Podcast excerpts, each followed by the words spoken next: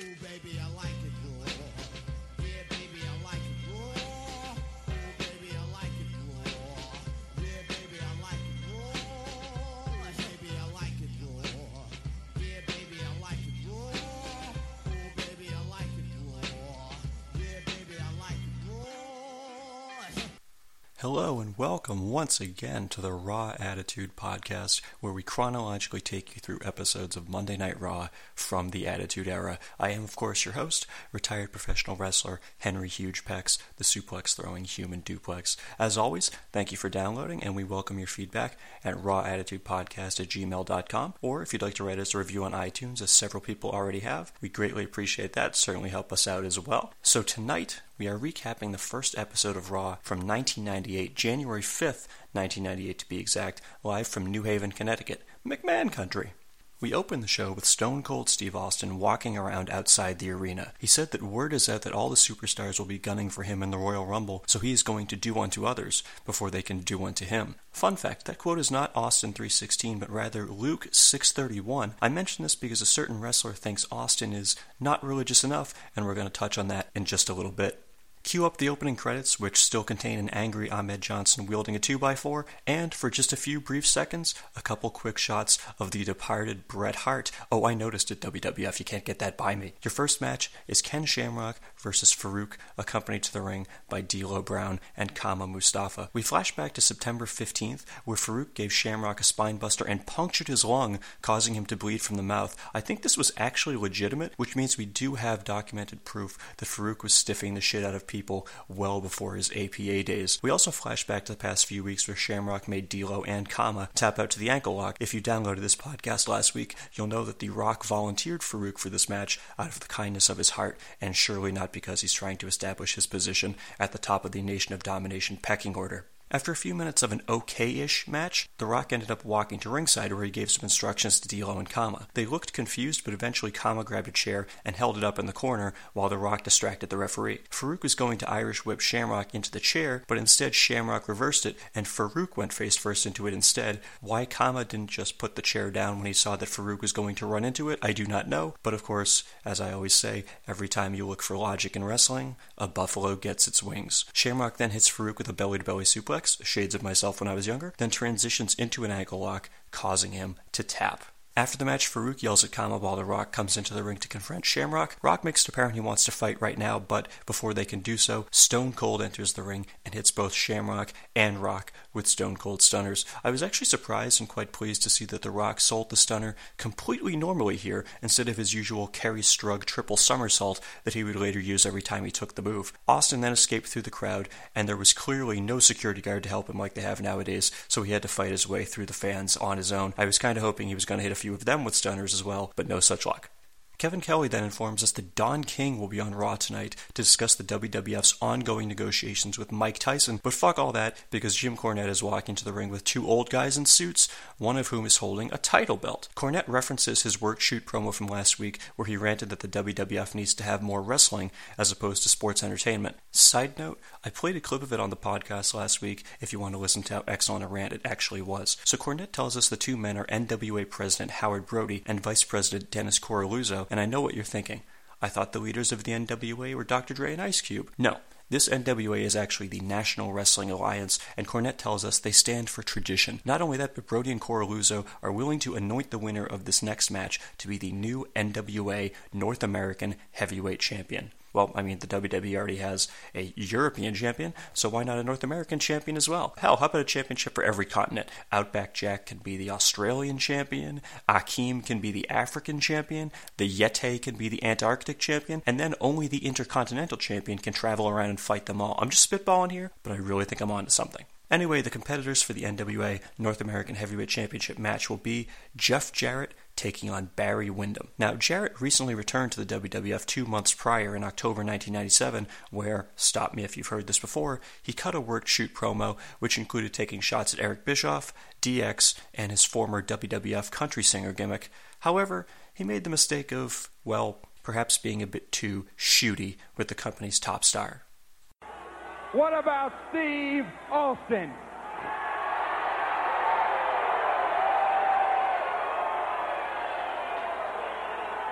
Now here's a guy who has lowered himself to shaving his head and coming out here every week, not once or twice, but 10 or 15 times, and saying the word ass.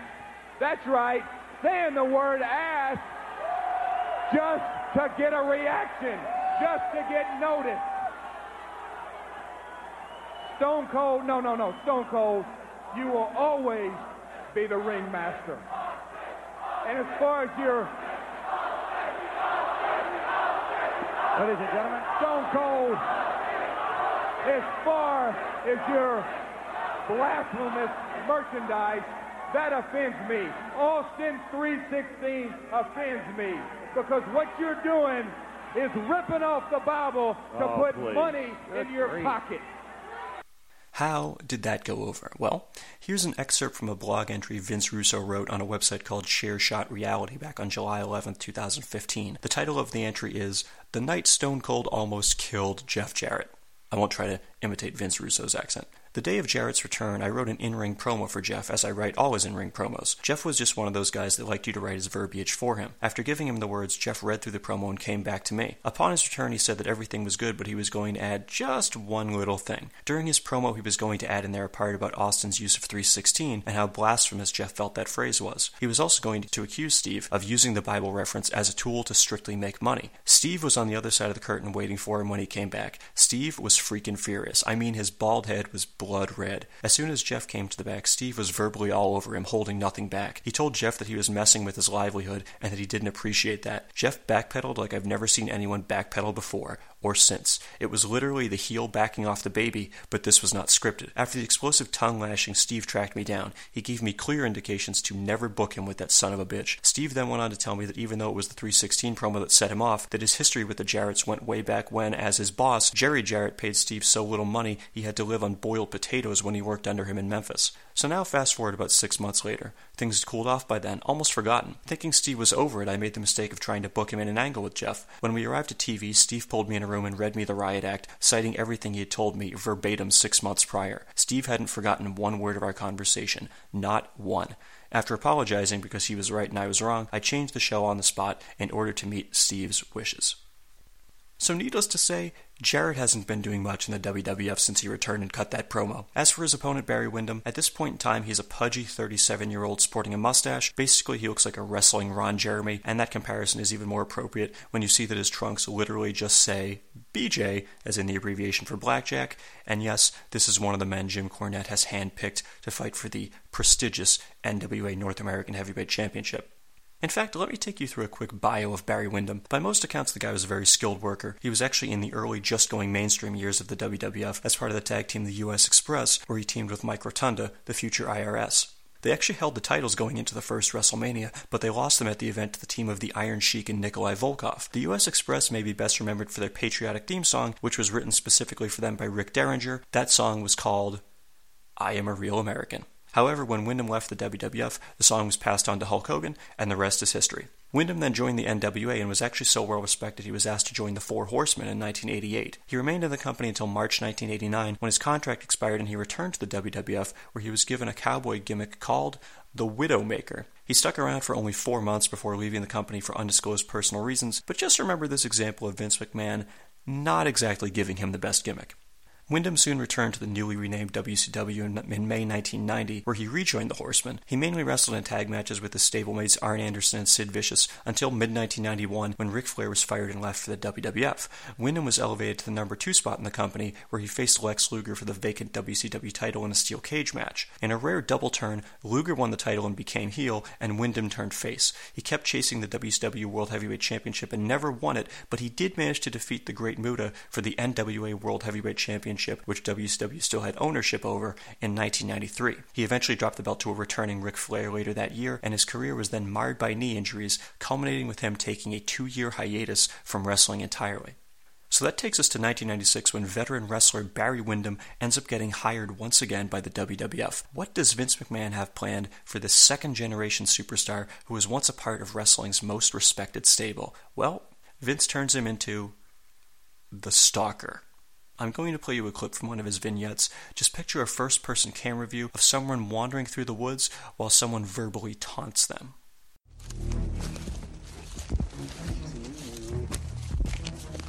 Can you see me? I see you. And if it were dinner, I'd be full. The Stalker. Now, for a little context, when he utters the line, and if it were dinner, I'd be full, picture a man wearing camouflage clothing and matching camouflage face paint, jumping out at you and brandishing a machete right in your face. Basically, it's the first-person view of Nicole Brown Simpson's last moments. Also, clearly that camouflage will help him a great deal in the WWF, what with those green and brown wrestling rings they're famous for. And why is he called the Stalker when he seems more like a hunter? If you tell me someone's a stalker, I'm not thinking of a guy hunting prey in the woods. I'm thinking of a dude jerking his gherkin outside his ex-girlfriend's bedroom window. And while I'm at it, the line, if it were dinner, I'd be full. So are we to assume the stalker is also a cannibal in addition to a remorseless murderer? I'm confused. Also, you would think this character is clearly one dark, evil fuck, right? Nope, they ended up debuting him as a babyface because clearly, when I think of the name The Stalker, I think, yeah, sounds like a good guy. I can really root for that dude who is presumably lurking in my bushes to commit sexual assault on me. Does he have any merchandise? The Stalker, however, is the subject of one of my all-time favorite backstage rumors. There's probably no way this is true, but I'm going to mention it anyway because it's amazing. Apparently, before he debuted, there was talk of keeping him a heel and having him feud with babyface Marc Mero. And how would they build up the tension between Mero and the Stalker? Well, of course, the obvious answer is that they were going to have the Stalker cut Sable's throat. Kayfabe, that is, not real life. That would probably result in a lawsuit. An amazing rumor, obviously. Probably no way it's true, but just like the X-Files, I want to believe. As you might expect, the Stalker gimmick only lasted a few months, although you can see him get eliminated by Goldust at Survivor Series 1996. Wyndham was then rebooted as part of a tag team along Justin Hawk Bradshaw, the future JBL, and together they formed the New Blackjacks. Wyndham is the son of Blackjack Mulligan, and Bradshaw is the nephew of Blackjack Lanza, but no wrestling fan under the age of 65 gave a shit, so they basically toiled in obscurity for most of their tenure, although you can see them compete in a four-way tag match at WrestleMania 13. And that brings us up to date for the current match. Jeff Jarrett versus Barry Windham for the NWA North American Heavyweight Championship. After a few minutes of so-so action, Koroluzov distracted the referee right as Windham got Jarrett up on the second turnbuckle for a superplex. Cornette then snuck into the ring and whacked Windham in the back with a tennis racket, but Windham completed the superplex anyway, and with both men down on the canvas, Jarrett just rolled over and pinned him to become the new NWA North American Heavyweight Champion. After the match, Jarrett put on the belt and began to celebrate until who should interrupt the festivities but none other than that blasphemous ringmaster Steve Austin, who hits Jarrett with a stunner and then mocks his trademark strut. He then grabs a chair and heads backstage, presumably to ask Vince Russo if he can never be in the same ring as Jarrett ever again. Ken Shamrock is now shown backstage, and Kevin Kelly asks him how he feels about getting stunnered earlier tonight. Shamrock says he hopes the Royal Rumble comes down to him and Austin because he would love nothing more than to be the last man thrown out before Austin wins. Well, he didn't exactly say that, but it was the underlying implication. Next up, guest ring announcer Sunny heads to the ring dressed as a schoolgirl, complete with pigtails and lollipop, because she clearly wants to fulfill the creepiest of all male fantasies. Yeah, there you go. Pretend you're 13 years old for me. Oh, that's good. Ask me to tutor you in algebra. Side note, I actually had sex with my teacher, but unfortunately I was homeschooled, but that's neither here nor there. Next up, Truth Commission members Sniper and Recon with the Jackal, apologies for that typo, taking on Disciples of Apocalypse members Skull and 8-Ball. Before the match, the Jackal once again does his routine of kissing a girl's forehead and then placing a bindi on it, because clearly this has a lot to do with him managing a group of South African white power paramilitary guys. This reminds me of one of those old school wrestler-manager pairings from the 80s that made no sense, but one day you turn on the TV and say to yourself, wow, I guess the smooth-talking con man Slick is managing the Russian communist tag team, the Bolsheviks. Now, alright, sure, why not? Side note, actually happened.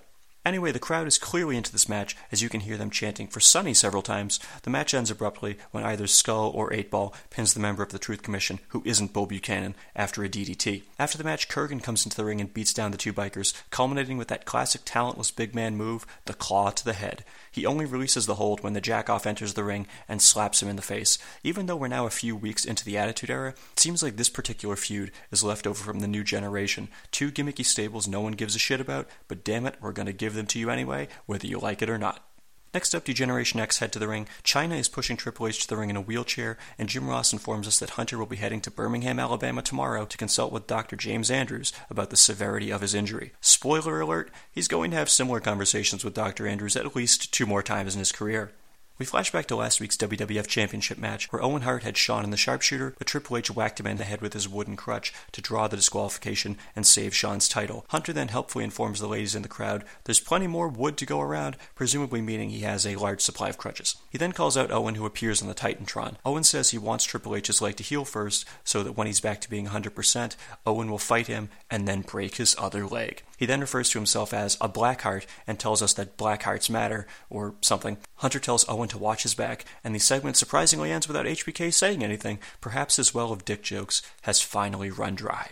Now, I don't normally include these in the recap, but your 1-800-COLLECT slam of the week is Vader hitting a moonsault on some poor enhancement talent from Shotgun Saturday Night this past weekend. In lieu of flowers, that gentleman's family requests that you send donations to the Squash Jobber Foundation.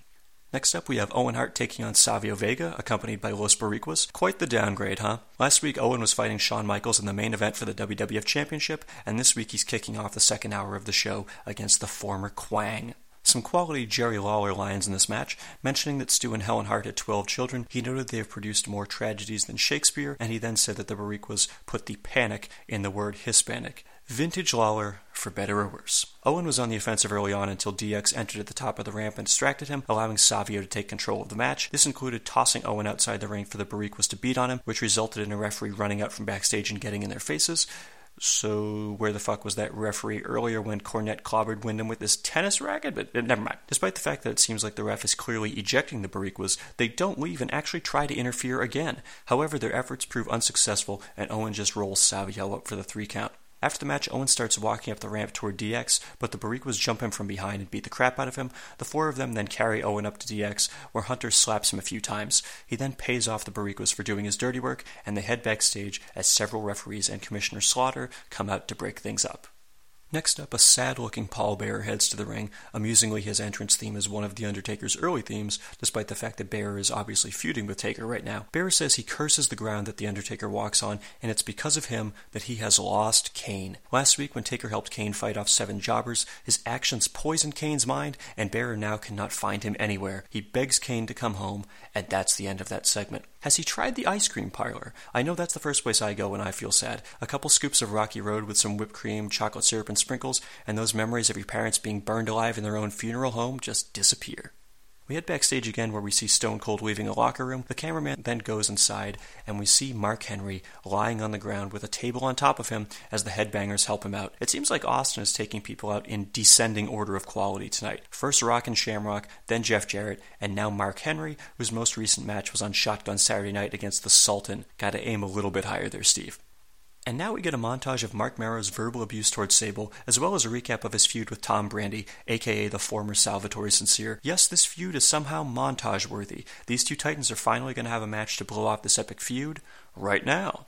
Marc Mero, accompanied to the ring, of course, by Sable, taking on Tom Brandi, begins the match with that classic heel move of hiding behind Sable and then pushing her into Brandi, because verbal abuse is not always enough. Sometimes you gotta turn that shit physical. And speaking of which, at one point Brandi elbows Mero in the face, causing him to fall out of the ring, where he lands on top of Sable. Her ankle is seemingly hurt, and Mero proceeds to yell at her for breaking his fall, I guess. Brandi throws Mero back into the ring and checks on Sable to see if she's okay. He then picks her up because she can't walk, so Mero takes advantage by hitting Brandi with an axe handle, which causes him to drop Sable. I think she has actually taken more bumps in this match than Mero has. Back in the ring, Mero hits Brandi with a TKO. He sets up for a second one, but before he can deliver it, Stone Cold has entered the ring behind him. He hits Mero with the stunner, and presumably, he just gave Mero the victory by disqualification. Austin doesn't even bother hitting Brandi with one, because really, that's like LeBron challenging an 8th grader to a game of one-on-one. It's not fair. On his way out, Austin comes face-to-face with Sable, and then he just leaves without helping her at all. Seemingly turned on by his indifference to her pain, Sable looks back at Austin as he heads up the ramp, and she makes googly eyes at him. If you want to see a Stone Cold Sable romance storyline, give me a hell no. Fucking no way. No thank you.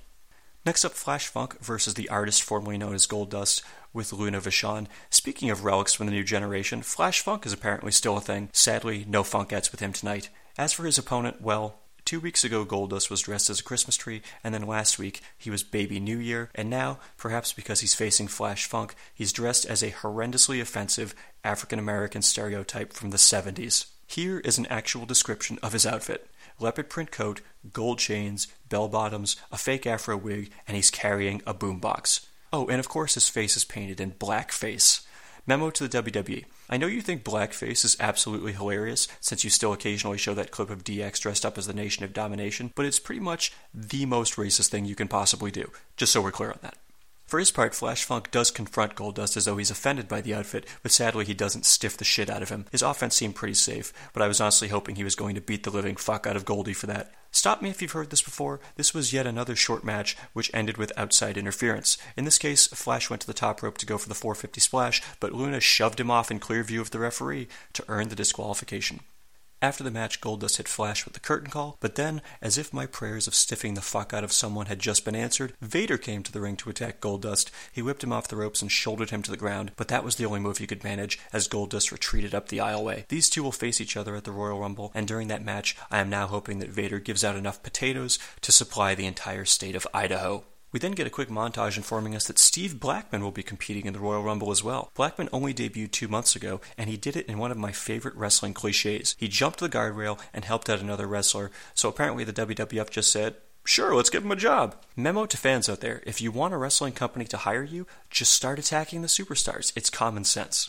Next up, WWF Tag Team Champions, the New Age Outlaws versus the Headbangers. A few minutes into the match, of all people, the Godwins show up at the top of the ramp to presumably scout the competition, but fuck that because I must give kudos to Road Dogg and Thrasher for doing a spot I don't think I've ever seen before. Each one of them went to dropkick the other at the same time, and because of that, they each ended up kicking each other simultaneously in the dick, and both of them sold it while they did these slow crawls to their respective tag partners. Truly innovative offense here by these mat technicians. At this point, the Godwins just left, presumably because they had witnessed one of the best spots in wrestling history.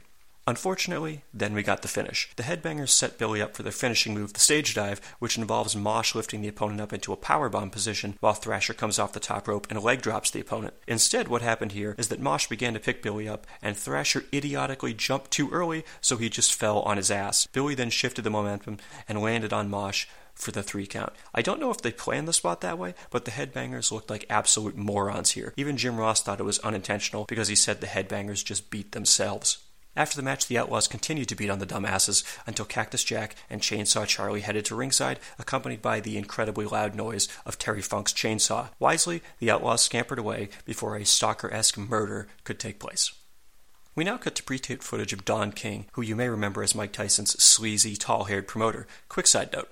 We've had a lot of fun talking about pretend murders tonight, but please remember that Don King has legitimately killed 2 people in real life, one time shooting a man in the back, and another time stomping a man to death. But don't worry, he paid his debt to society, he went to prison for just under 4 years, so justice was definitely served. It's okay. King says he's excited for Tyson to appear at WrestleMania, but nothing has been finalized yet. He and Vince McMahon are still working things out, but he knows they will get it done, and Tyson will be there on March 29th. So basically, there's still no actual announcement, but I'm sure Vince loved having Don King on WWF television since he has such a hard-on for mainstream exposure. One more fun side note, only 2 months after this segment airs, Mike Tyson ends up suing Don King for $100 million because King defrauded millions of dollars from him. They'll eventually settle out of court for $14 million. Only in America. We now cut to footage of the first ever Hell in a Cell match, which took place a few months ago at the pay-per-view called Bad Blood, you know it used to be Mad Love, between The Undertaker and Shawn Michaels. If you've never seen this match, seriously, you need to give it a look. Shawn is a complete asshole prima donna at this point in time, but my god, he sells like $1 million for Taker in this match, and thereby also puts over the brutality of the Hell in a Cell concept right off the bat. Absolutely brilliant stuff. Some of the famous images include Undertaker throwing Shawn's bloody face into the cage, the two of them brawling on top of the cage, Shawn falling off the side of the cage through the announce table, and the absolutely sick final chair shot from Taker that looks like it completely kills Shawn until Kane makes his debut and tombstones Taker, enabling Shawn to pick up the win. That pay-per-view was 3 months ago at this point, but presumably they want to show the footage to take some eyes away from Nitro while also hyping the upcoming casket match between Taker and HBK at the Royal Rumble in a few weeks. And now, it's time for Shawn Michaels to head back to the ring. He calls out The Undertaker, including referring to him as a loser and even doing the L on his forehead because 90s. This brings out the Druids who are pushing the same casket from last week, which is defaced with DX graffiti. HBK says he thought Triple H in China would be a little more original than to surprise him in the same way that he came out of the casket last week. He tells him they can jump out now, but then we see that Hunter and China are actually at the top of the ramp trying to get Sean's attention. HBK even gets in a classic horror movie line when he says, "But if you're up there, who's in the casket?" The only thing missing was him saying, "Is it a ghost?" Of course. Now The Undertaker pops out and drags HBK inside as we go off the air. I realized that was supposed to seem like a cool moment, but it just made Sean look like a dumbass for calling out The Undertaker and then being surprised when he actually showed up. Seriously, dude, what'd you expect? You don't fuck with a guy who has supernatural powers. Now, let's go to the wrap-up. The ratings recap. Nitro wins again with a 4.3 rating to Raw's 3.3. On this night, Nitro was kicking off the new year in their home base of Atlanta, Georgia, with a marquee show at the Georgia Dome. Their attendance was a hefty 26,773. I'm pretty sure that isn't a sellout because they'll end up cramming over 40,000 people into the same arena roughly 6 months from now, but almost 27,000 people for a Nitro is certainly a great figure.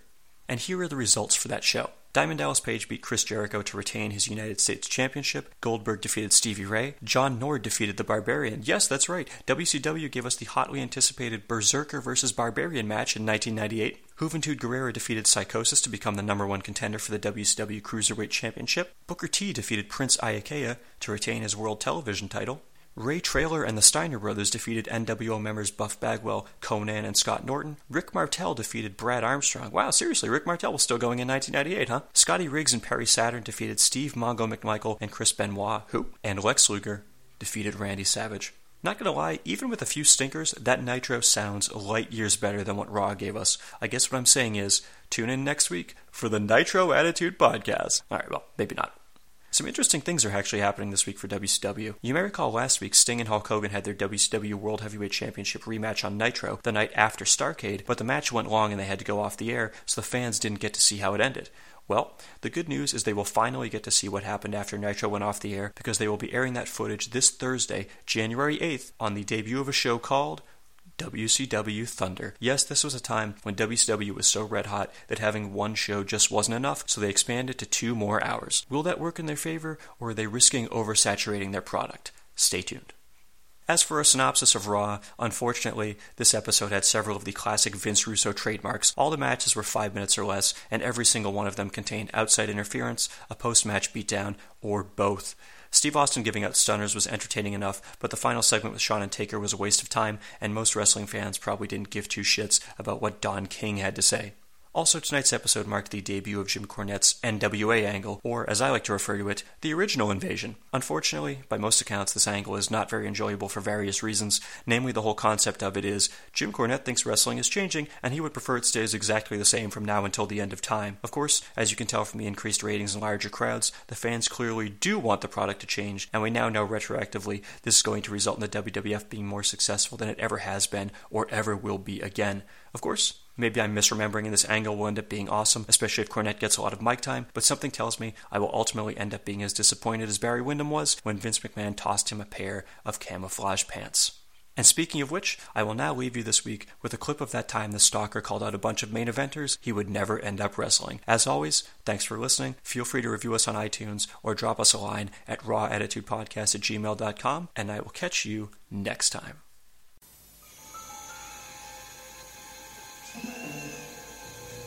In the World Wrestling Federation, there are a lot of predators, like the Mastodon, Vader, the skilled Goldust, the very cunning Stone Cold Steve Austin, and the crazed maniac, Mankind.